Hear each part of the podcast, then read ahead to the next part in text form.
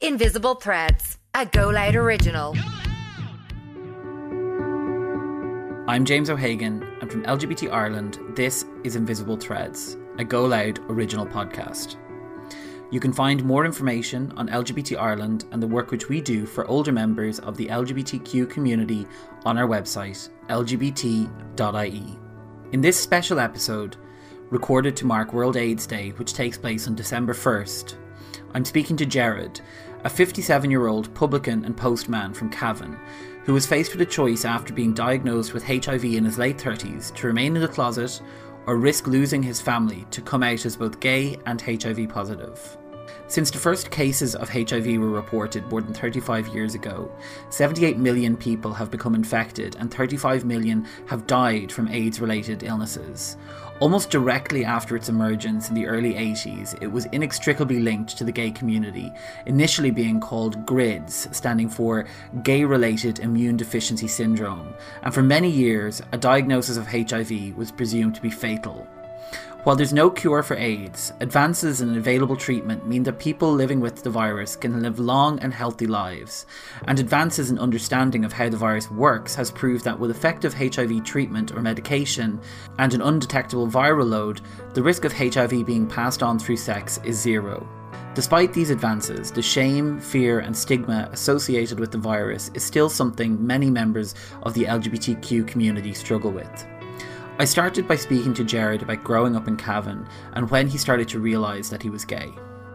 We came home to Ireland to stay with our grandparents, my father's mother and father, and it was a very loving environment. And we had a, a, brother of my father's; he had children the same age as us, and that. Yeah. So, like, we, we, I wouldn't say it was ideal, but it, it, wasn't. It wasn't an unhappy. It wasn't in any way unhappy. You know. Yeah, yeah. My grandfather was a was a teacher in the in the secondary school in Cavan, and uh, but, then you see the fact that we had each the fact that there were two of us was great as well. Yeah. You know, we were total company for each other. People my aunt would tell us now that you could just leave us on our own, you know, we just play, you know. It, it wasn't we didn't it wasn't a big job to entertain us, you know. Even now we finish each other's sentences, you know. So growing up you would have had that very close bond with your your twin brother who then I suppose would have given you that great support. But but also you'd have been growing up in very close proximity to someone else and perhaps you would have been kind of aware of the fact that you guys were developing slightly differently. Did, did you ever realize that there there was that difference, uh, like manifesting? That I was gay?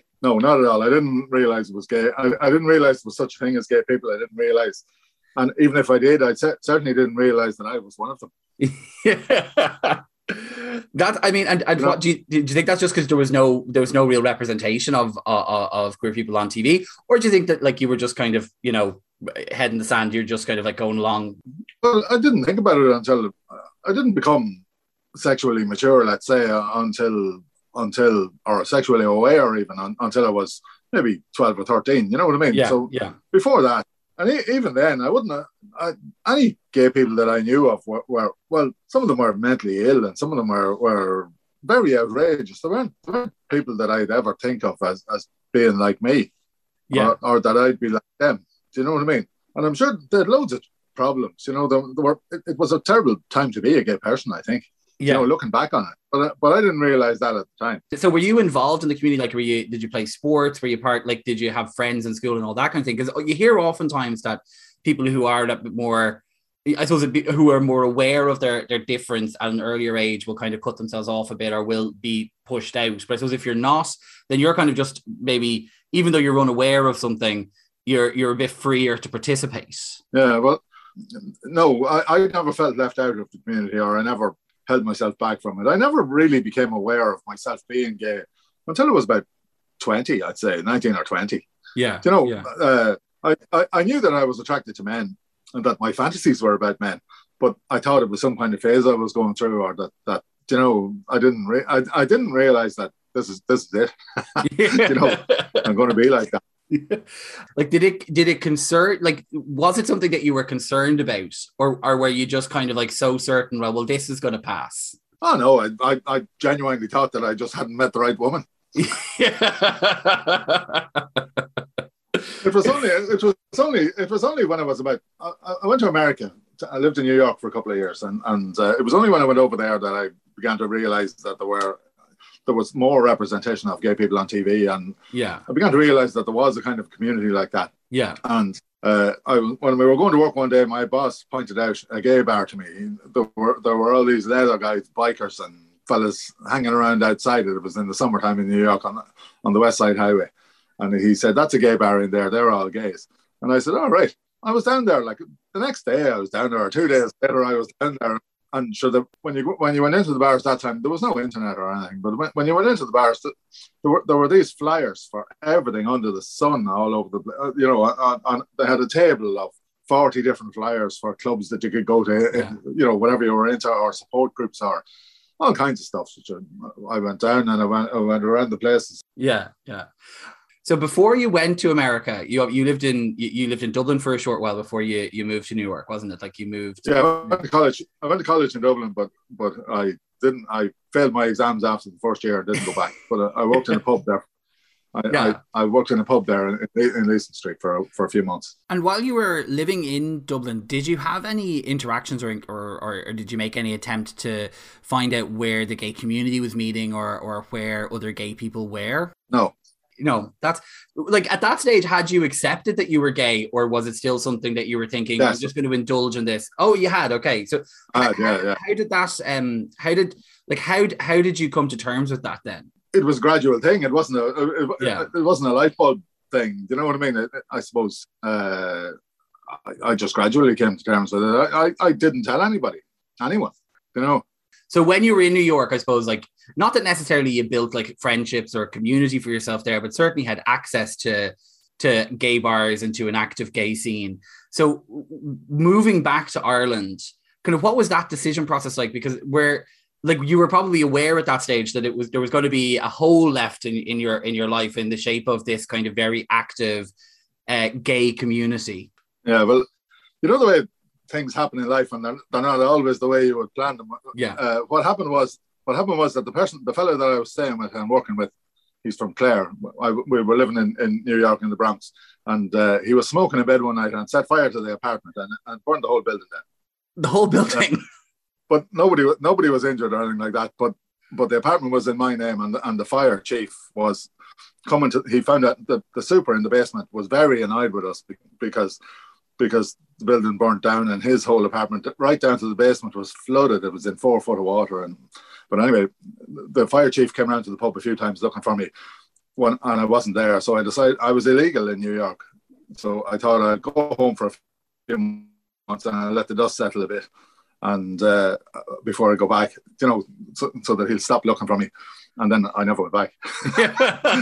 so that, that's that's that's that's why I came home. Like losing the gay community didn't really come into it. Oh, that you were yeah you were you were on the run, so to speak. but that I mean that that must have been a, a, like regardless of whether it came into it or not, it must have been a, a very big like a big change of um like a like a, a, a big change for you to come back from a place where you had access to like clubs and pubs and bars where you could go and you could meet yeah. people or you could you know just even go and be yourself to a to a country that was a bit further behind. So what actually what year would it have been that you you came back to ireland around? Would that have been the, the 90s about about 88 or 89 i'd say. 88 89 you came back here. So you were even still like pre-decriminalization um so like that that would have been yeah. you'd have been back here kind of a couple of years before before that. And did you you st- did like did you look for for that same community in Dublin or did you just kind of go right well th- there's nothing here obvious so I'm just going to leave it no I, I, I lived in Cavan. I went back to living in Cavan and I and I started I started uh, going away for weekends. I went to San Francisco several times. I went to Amsterdam all the time. I I, I went to Manchester London various things like that for weekends. I would go uh, maybe not once a month but probably once every two months you know yeah. somewhere. Yeah you know, I actually got into a relationship with somebody in, in Amsterdam. Yeah. I brought them home. I brought them home and got them to stay in a hotel near my house, and, and then I would go and see them there. Yeah, at that stage, you're you're quite confident in your your your sexuality. You're you're kind of um, you are comfortable in who you are. You're away off to these different places, these meccas of yeah. gay, gay community. You've got the relationship. Did it occur to you at any point that you could be out in your hometown in Cavan, or was that still to you just like, no, that's a bridge too far for the moment? no, I, to the extent that I thought about it at all, I, w- I, I would have thought that if I got into a, a, serious relationship with somebody and fell in love with them and, and, and, wanted to spend the rest of my life with them, that I would have to go there. Yeah. So it was a case of you were thinking that this this is if I'm going to have a yeah. solid life with with yes. a with a partner, I need to I need to be willing to give up all of this. So there was actually there was a sense then of like despite the the, yeah. the connection you had with your brother, the connection you had with your family, I can't re- like necessarily know that I can trust all this to to to weather the storm yeah. Well, I don't know. Uh, yes, I hid it from them. Uh, I, I I didn't tell them till I was forty. So, like, were you living there right up until you moved? Because you you back in the middle of the pandemic, you moved over to your to your, your partner's house uh, in, in the UK. So, were you living in Cavan right from like the late eighties yeah. through to 2020, more or less. Yes, yes, it was. Yeah, I met Paul. I met I met Paul. I think in about 2006, and he um, he pushed me out of the closet completely. He, he we'd only been going out together a month or six weeks, and he decided that he was going to move in with me. And I said, "Well, we'll give it a go." And he did. I said, "Maybe it's time I should come out now, anyway." You know. Yeah. And uh, I, uh, he did. He, he came to he came. I well, I had come out to my family before that, but he, yeah. but in 2006 he came to live with me yeah. in Quebec, and uh, instantly within within two or three days, everyone in the town knew that I was gay. While everyone's experience are different, and everyone's journey through life is unique, there are a common set of issues which we all face at different times, or which impact certain groups of people at different times in their lives. I chatted with drag queen, LGBT, and HIV activist, and host and creative director of Poz Vibe Podcast, a podcast for people living with HIV, their friends, family, and allies, Enda McGrattan, better known by their stage name Veda, about what HIV stigma is and how it manifests itself. From my own personal experience, um, like HIV and AIDS stigma has been around since the beginning of the epidemic in the 1990s. And the way that the media and the church and politicians and the medical professions handled HIV and blamed the queer community for it, especially in the media, um, created this giant stigma that, you know, we've never experienced around anything else in the world you can't think of anything as mm-hmm. stigmatizing mm-hmm. as AIDS and HIV because of the way that um, the current LGBTQ young people grew up. They're not as aware of the mm-hmm. history of AIDS, but they're still aware of the stigma. And the stigma hasn't changed because all the representation still of AIDS and, and what we live through are around pretty white boys who are gay dying of AIDS the stories are not about the realities of living with HIV right now. Um, and that is one of the major problems and why stigma persists. How does the stigma could manifest itself for people living day to day with HIV and AIDS now? The way that, that it's most clearly illustrated is by the lack of positive voices out there in the community there are so few people yeah. who are out about their status and talking about their experience compared to the number of people who are living with HIV in the country. And those of us who can talk about it are in a really great position. That doesn't mean that we're any better yeah. or any more important than anyone else who chooses not to talk about it or can't talk about it. And that is testimony to how difficult it is to make people understand what your experience is like and not be stigmatized by them, even if yeah. it's through love. A lot of the time, when people come out about their status, their relatives, their loved ones fall apart, cry, wail, yeah. throw themselves on the ground. you know, it's very hard to deal with that stuff because, you know, if you said you were diabetic, would they do that?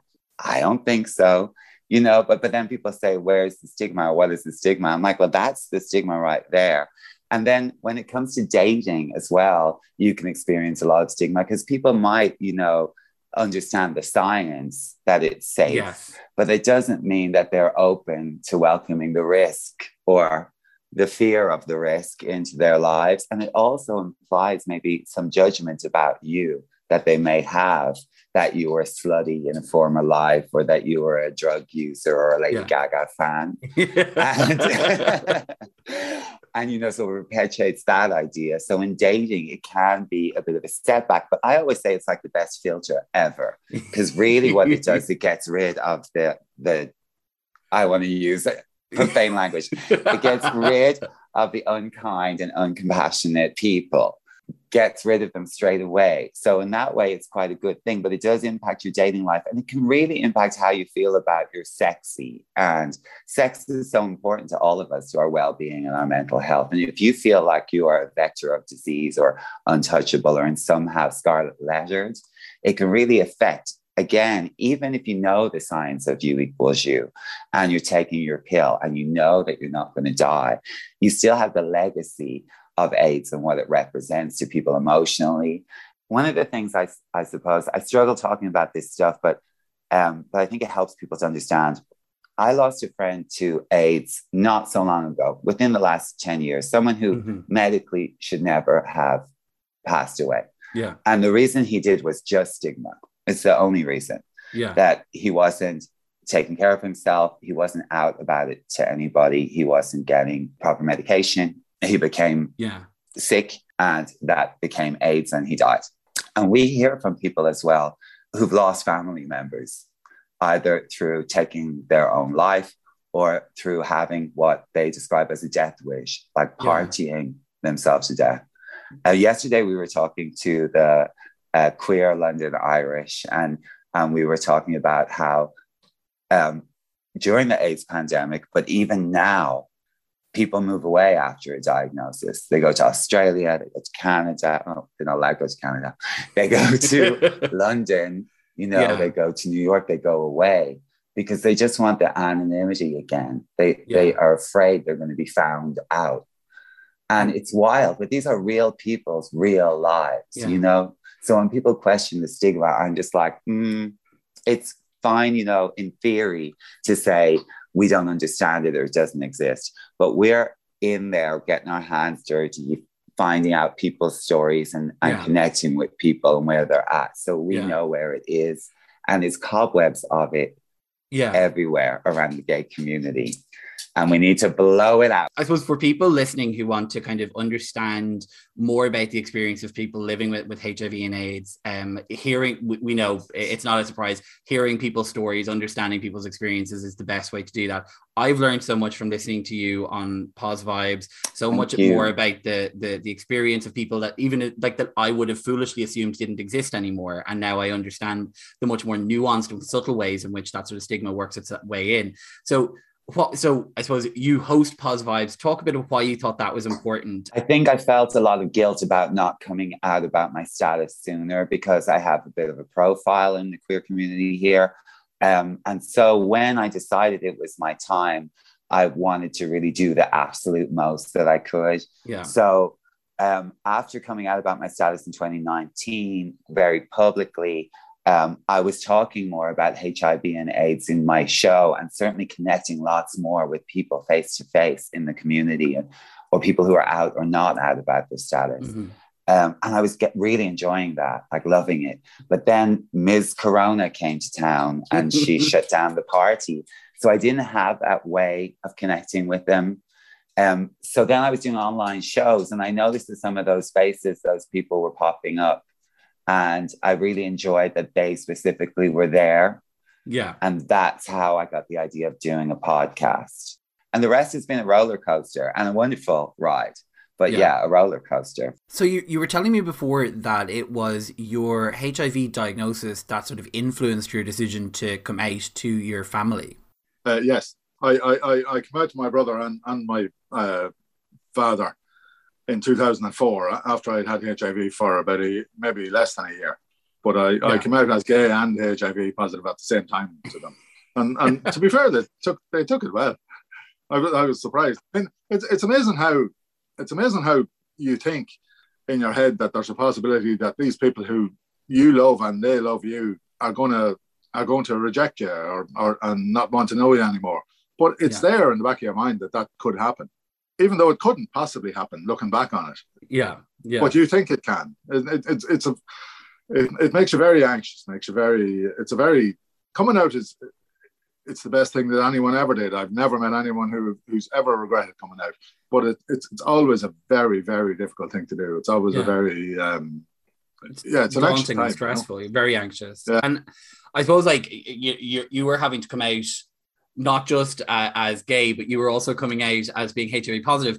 And to put it into the context, I suppose, of, of the way that your your father and, and brother would have understood it, having kind of come up through the, the 80s and 90s with the very negative messaging, and the and probably they wouldn't have been as aware of the advances in treatment or the fact that it was a, a it was it was something that you could live with on like kind of you could control easily with with sort of medication. Like I wasn't even aware of that until I got it. but that's what I'm saying. Like you, you, you educated yeah. yourself on that back in 2004. Thankfully, there's a bit more of a knowledge around it now, and the wider community yeah, a bit yeah. more understanding. But at that stage, it really would have been still if you did the only thing people knew as a certainty about about about HIV and AIDS at that point was that it was a death sentence. So there was like this idea of it being kind of like a like the, the, there was. I, am assuming that for your brother and your father that, that there was a concern there about your health. Oh yeah, they were just worried about me. Yeah, my dad, my dad said, you know, uh, I just, you know, every time you go, every time I would go for a for an appointment or something, you know, to the clinic, he'd say, you know, let me know how it went, and he'd ask me about it and that kind of stuff. Like he, yeah. he was, sorry, he was only concerned for me. Was, it was never, yeah, he was never negative in any way. And what like what, you, you, you told me that I suppose the the the well trodden path of of every um serious Irish person's conversation of needing to share things. You basically just took both your brother and your father out and got them pissed to tell them. Is that? Well, I told them separately. I, I, I told my brother. I took my brother to to Prague for, for a weekend for our 40th birthday. Yeah. And I told I told him that I got him drunk there and told him, and uh, he said he told me I was the only person who ever met him, and I still was. Yeah, that's really so beautiful. That was nice. And then I told my father at home, and he was. I got him drunk as well. Now we're not huggers yeah, any of our family. But uh, we, we, we he, he, again, he took it very well. He was worried about being gay. He was worried about. He thought that being gay was very could be a very lonely life, and he was worried that I would end up on my own and and uh, you know to be a to have a sad enough existence being gay. Yeah. But uh, but he was but he was supportive at the same time. You know what I mean? Yeah. I I, I won't say he, he, certainly wasn't glad to, to hear that I was yeah. HIV positive, but uh, as things go, uh, he, he was very good about it. That's a natural kind of what of um like I've I've heard that reaction a bit, and in fact, even my, my own dad had a somewhat similar reaction, which is kind of like we love you for who you are, but there was this concern of the idea of this very sad, lonely life that you were going to live because that was the only thing that particularly that generation would have seen.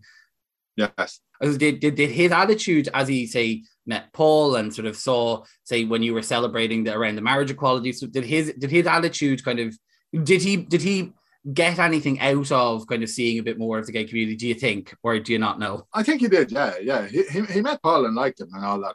He died before marriage equality. I think he died in 2013.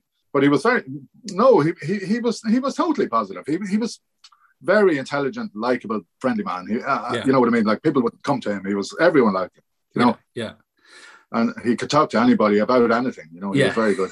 Yeah. and actually, then um, what what I was going to ask there about sort of for yourself that like that anxiety that you would have you, you mentioned already about how coming out is an anxious time, and it really is. Yeah. That can you can you remember that feeling of of the the release of that anxiety of when you told these two very important people in your life and you knew like oh this is okay they they accept me for who I am can you remember that that relief yes very much. Yeah, I can. Uh, yeah, I, I, I was walking on air. I was very happy. Yeah, yeah. You know, it, it, it's a load off your mind. It is that, that, that the people that you love are okay with you. You know, yeah. it means a lot. That yeah. We just talked a bit there about how your family um, kind of reacted to, to you coming out both as gay and, and HIV positive. But I suppose for yourself, that journey must have been pretty difficult. How did you come to terms with with that diagnosis yourself? Yeah, uh, well, I, I, was diagnosed in 2003, and then I started to go on tablets in 2006, I think. But uh, there were, um, I was from a country place. Uh, I knew the man in Amsterdam who was also HIV positive, but uh, I didn't know anyone else who was HIV positive. I, I, I don't know yeah. if I'd ever met anyone else who was HIV positive. Uh, I um, that was a bit that that part was hard that you had nobody much to talk about it with. There was the internet was on the go by that stage, and and, and you could look stuff up online and see and, and read about it. You know, so you knew you weren't going to die, and you knew it was, you know, reasonably controllable with drugs.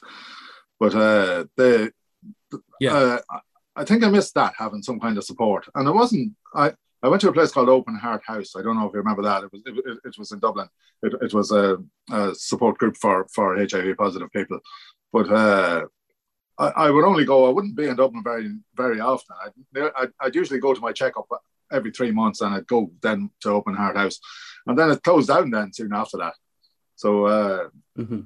for years, up until I, I, I think in I think in 2019, I joined a support group called Plus Friends. They're, they're, they're a meetup group in Dublin. And all they do is go to the pictures and go to the pub or go for walks, go on holidays, holidays together sometimes, that kind of thing.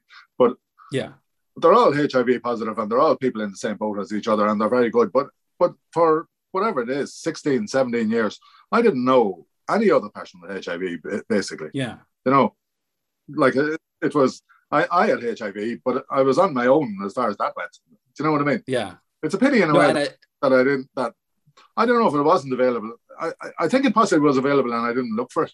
You know what I mean? Or look hard enough for it. But I think as, as well, potentially part of it was that a lot of what was available was support. And really, you weren't necessarily looking for support. You were looking for. Yeah, I was comfortable like, enough. I was comfortable enough, uh, enough being HIV positive. I wasn't worried about yeah. it. I didn't think I was going to die. I wasn't depressed about it nothing like that. You know, there was nothing really wrong with me, I thought. But it still was nice to have, it still is nice now to have a community of people that you can talk to, talk about anything about. You can ask stupid questions. You can, do you know what I mean? Just someone to talk to. And, and I've made really good friends in it. It's great. Well, that's actually what I was going to say because I suppose like one of the things I, also wanted to ask you about was that kind of building of a, of a community because you know as a person who is living kind of rurally. And when was it you took over running? Because you, I, have always been fascinated by this idea of you running this sort of local pub and Cavan with your pride flags outside, celebrating marriage equality, and sort of the fact that like you were there, like even though maybe you weren't as connected into the to the gay community up here in in Dublin, which is you know the experience of so many queer people around the country, you were doing probably some of the most important activism any gay person could be do by being visible in a community in a in a in a community that mightn't have necessarily been as open? Well, I, I basically ran the pub since since 1990 or, or a little after, or maybe 95. You know, the local community, I get on great with them and I always have. And, and, and that's part of why when I come out, I think, and I have a big family. There's eight kids in my family, and my my my stepmother's still alive, and yeah. uh, and lives there. So everyone, it's a tiny village. There's only 300 people in it. Like uh, everybody knows everybody, and like they've been in the pub, and I've never been stuck for somebody to go for a pint with. I mean, it, it, it's. Yeah. Uh, I, I have loads of local friends, and they're very good friends and understanding, and know I'm gay, and are totally happy with it. They're not. Yeah. Uh, I've I've never been called names or never uh, been, you know, no one's ever been rude to me or anything. Never. Yeah. You know, it, it, it's a great little village. They're they're uh, the people there, and I've the best of friends. You know. Yeah, and I think that you, you were saying as well about how subsequent to your your coming out, some people have actually come and talked to you about the fact that like knowing you meant them more made them more comfortable or made them a bit less fearful of if one of their children happened to be gay. Yeah, one, yeah, one, one man, yeah, one, one man told me that that that he had an idea that his son was gay and that he had been very worried about it. But now that he got to know me and Paul and that that that he that he felt that he wouldn't he wouldn't mind anymore. Yeah, do you know what I mean? Yeah. Which which is a nice thing to hear. You know, it turned out turned out his son wasn't gay. but look, if he had been, it would have been fine. and I'm sure, and I'm sure as well, though, there's plenty of people down there who who like who didn't articulate that to you, but felt the same because you sort of demystified the like what what a gay person is or or you know what the, the gay community looks like. I remember I, I remember when the marriage equality thing was going on, I I you know the the the uh, the, the no side had uh, a terrible poster, yes, you know, yeah, terrible yeah. lies about uh, on and, and, and, and scurrilous things. But uh, they um, I, I, put a big sign in the window that I'd give a free pint to anybody who brought in a no poster. and loads of people brought them in. Just interesting around when your when your brother you you've told me previously that you have a, a younger brother who's also gay. So at what yes. point did at what point did he come out? He came out before I did. He came out probably ten years before I did. And, and were you aware, like, sort of say, um, just because I'm trying to figure out the age, so so at the point when, what age would he have been when you were kind of going off to New York, kind of at that at that age where you were kind of first like going off and kind of? Oh, he was young. He's a lot younger than me. He might be okay. only. He could be twelve or thirteen years younger than me. He could have been only ten maybe when I went to New York. Oh, okay, okay, okay. And what was it like telling your your younger brother who had come out before you that you were gay? Like, what was that conversation like, and how like you know. Well, he was. I didn't really tell him. He was he was living in England. He, he sort of heard it through the grapevine. Okay, I, okay, I okay. I didn't I didn't line my family up and tell them one by one. Kind of. Well, I think once you told one, they all knew. You know what I mean? But I'm I'm quite friendly with him. I'm quite friendly with him now. He's married. He's married now and living in London. Yeah. He's been married for seven or eight years. Like my mother came over with us and went to the wedding and all that kind of thing. Like there were. Uh, uh, they're, they're, they're, yeah, yeah, yeah. Um, and I, uh, that one thing I, I, wanted to go back to then, so you'd mentioned earlier about the, the, the plus friends group that you had kind of, you'd gotten in touch with in, in 2019. So like throughout your, your experiences as an out man, you have like great circles of, of, of friends who are straight and know you from your, your community and who you can feel sort of comfortable going out for pints with. But there is that sort of sense of needing a connection into, the people who understand you. So, like, it took you quite a while to find that, but how important is that support now to you? Very important. And, and as well as that, before that, in about 2013, I think, I joined a gay support group in Cavan.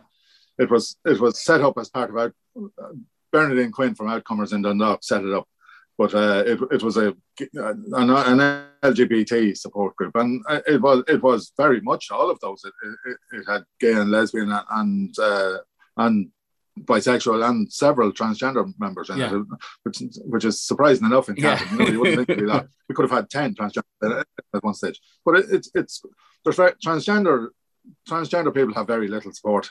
it's it's shocking. It is bad knowledge it is being gay or HIV positive being transgender is is is is, is, is uh, they get so much abuse. Yeah, yeah, it's terrible. They get terrible things said about, them, and it's not fair. Yeah. No, ab- absolutely, and I think. But uh, anyway, anyway, that I was in that group for yeah, but I was in that group for a good while, and I got good support from that. And then uh, I I don't know how I discovered Plus Friends, but uh, I did anyway, and, and and joined it, and I've made friends there that I would talk to every day. We have a WhatsApp group, and you know, they're. Yeah. Uh, I'd call them real friends, you yeah. know. No, that's that's brilliant, and I think it, that there's that dimension with it. Like the thing is, like every you know, we everyone has different groups of friends from different walks of life, and and none of them are better or worse than any other one. But having people who understand particular parts of who you are in a real d- deep way is so important because it's an outlet for you to talk about stuff that perhaps other groups wouldn't have. They have a lot of members. They have about 300 members, I think, but but they probably have about 20 active members, you know, who go to things regularly and and, and that. But there, there's a, there's a variation in it. Like I, I'm totally open about being HIV positive. Everyone in my town knows. I put it on my Facebook page. You know, yeah. like that. They're, but most most of the people in the group wouldn't be like that. A, a lot of them haven't told their parents or or or their their, their family or that. Do you know what I mean? And they're they're not openly HIV positive. Yeah. And in one way that shows the stigma about it is that they absolutely don't want anyone to know. Yeah. No, it, it absolutely does. Like and the only way stigma in, in one sense, it's self-defeating. Because the only way to defeat stigma is by uh, talking. because, because because the fact of it's like being it's like being it's like coming out as gay. Uh, the only way that people are going to get used to gay people and be, be okay with gay people is if more people come out. If they get to know more gay people, they, they realize that's their friends and their co-workers and and members of their family. And the same is, is true of of being HIV positive. I, I think but it doesn't make it any easier to do it. You know, yeah. a, a, lot of people find it very hard to do. Yeah, no, absolutely, and I think it it can be something that you don't want to like. You're all you've already gone through enough at that stage without then having to turn around and become an educator to other people about you. So you just want to be like, I just want a quiet life. I don't want to have to to be yeah. this. Uh, that brings me on, I suppose, to to the next kind of little section I wanted to talk about, particularly. So I in in LGBT Ireland manage uh, the the work we do around kind of older members of the LGBTQ community uh, and a lot of the work that we're doing is trying to make health and social care services more understanding of the needs so that they can be more welcoming and opening. And the, the services that, that people need to rely on more as they age become more open. What is your as you as you age as a gay man who's HIV positive, do you have concerns about needing to rely on supports that may not understand kind of your identity or the particular kind of um, your particular circumstances? Yeah, well, I, I, I, try not to dread things that haven't happened, you know. I made a decision, I'd say, I made a conscious decision a while ago, I don't know how long exactly, that I wanted to live an honest life. I didn't want to hide anything about myself. I didn't want to, uh, I wanted to yeah. be honest and be able to say, yeah. not have to hide anything, not not to tell lies, not to hide, not to. I'm open about it to everybody. I remember years ago, probably uh, 10 or 12 years ago, I went to my dentist and, and I told the dentist, which there probably was no need to. I mean, dentists are dealing, they're supposed to have, you know, uh, whatever it's called, uh, cleanliness standards, you know, that, that, that protect against things like that, like hepatitis C yeah. and things like that can all be transmitted in the same way as, which loads of people have can be is transmitted in the same way as HIV. So I, I, thought I'd better tell him, but he was all very weird about it. You know, they, would start giving me uh, the last um, yeah. appointment of the that, day. You know, they'd never let me come before five o'clock in the evening, and they'd, they'd say it's because you're HIV positive. We have yeah. to clean the place more after you than anybody else. And I was a bit annoyed at that, but I didn't say anything about it. And then I went down one day and in reception, this girl who I know was a receptionist uh, and I'm sure she wouldn't have said anything, but she picked up my file to hand it to me to bring up to the nurse, to bring up to the dentist. And it, it had HIV positive written in big black marker on the front of it. Anyone in the office, anyone walking through the office could have seen it. Uh, I called the dentist. I said, I want, I said, I want to see the dentist. And he came and I dragged him outside and I explained to him that I, that if that anything like that happened again, I'd batter the head off him. And he he apologized and it never happened again. And the other thing never happened again. But I think it's that they didn't know. He didn't have any HIV positive customers. Even the doctor over here, I live in Clacton now, a town of 50,000 people. And I was asking, uh, when I signed up to the GP, they were asking me what drugs I was on. And she said, What's that for? And I said, It's for HIV. Oh, she said, I'll have to look up that. I don't have any other HIV um, uh, patients. But I, but I, but I, but I, I, I understand. I've heard stories of people of, of gay people in in uh, in retirement homes and things who've had to actually go back into the closet or whatever, or, or they may find, find that they think that they're the only gay person there. You, you tend to find yourself by default back in the closet. You know, I would hope that as I get older, that I'll be able, that I'll have enough support around me. I have a big family and I have a lot of friends, and I have Paul, and you know, I, I hope that uh, I'll be I'll have enough support that I'll be able to be open about who I am and, and, and that whoever I deal with, people are very open now. I see carers here now for, for Paul's mum, and uh, they come in all the time and they see the two of us together and they know we're we're we're, we're a gay couple, like, but they're uh, they're they're all absolutely fine with it, you know, regardless of their own circumstances, whether they're religious people or anything like that. They're grand. I would hope that that kind of thing is I would hope that it's an improvement situation. You know what I mean? That that people are more aware generally of gay people.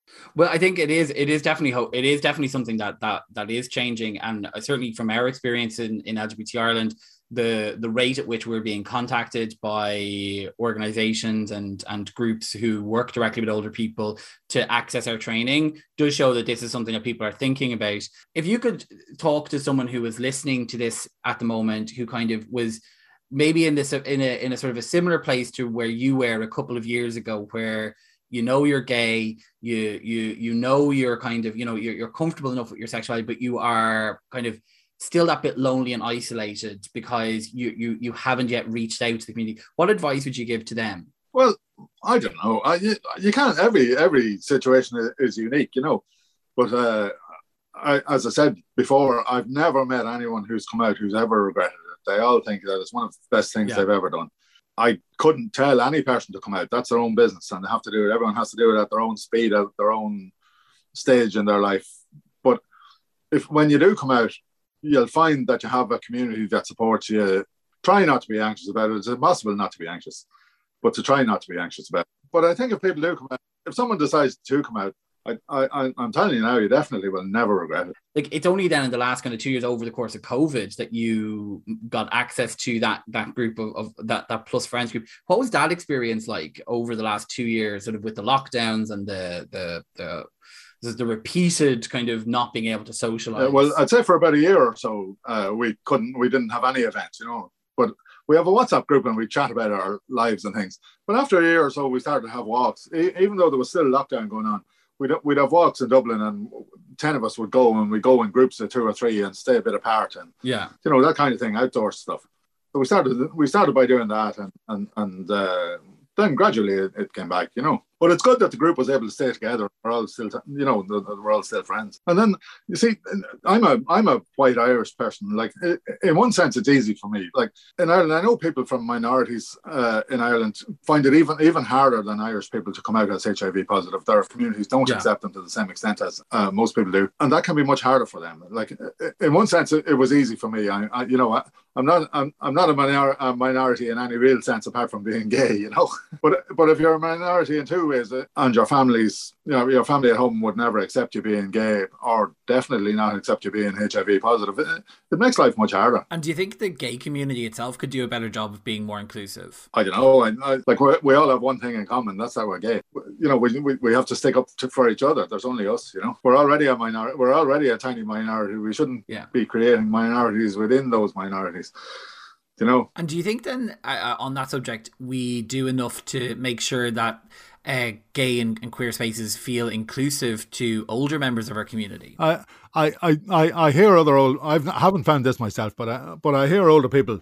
Uh, some older older gay guys who feel that they're almost invisible to a young crowd. That that that the gays, the socializing scene, the gay social scene, is very much geared towards young people. And uh, when you're older, you're it's difficult to be part of it. You're, you're, you you feel you feel maybe like a predator or something, you know. Uh, but uh, I don't, I don't know. I mean, I think that's also that's true of straight people. I think it's true of everybody. Do you know what I mean? Uh, when you're young and beautiful, you don't want, you know, old ugly people.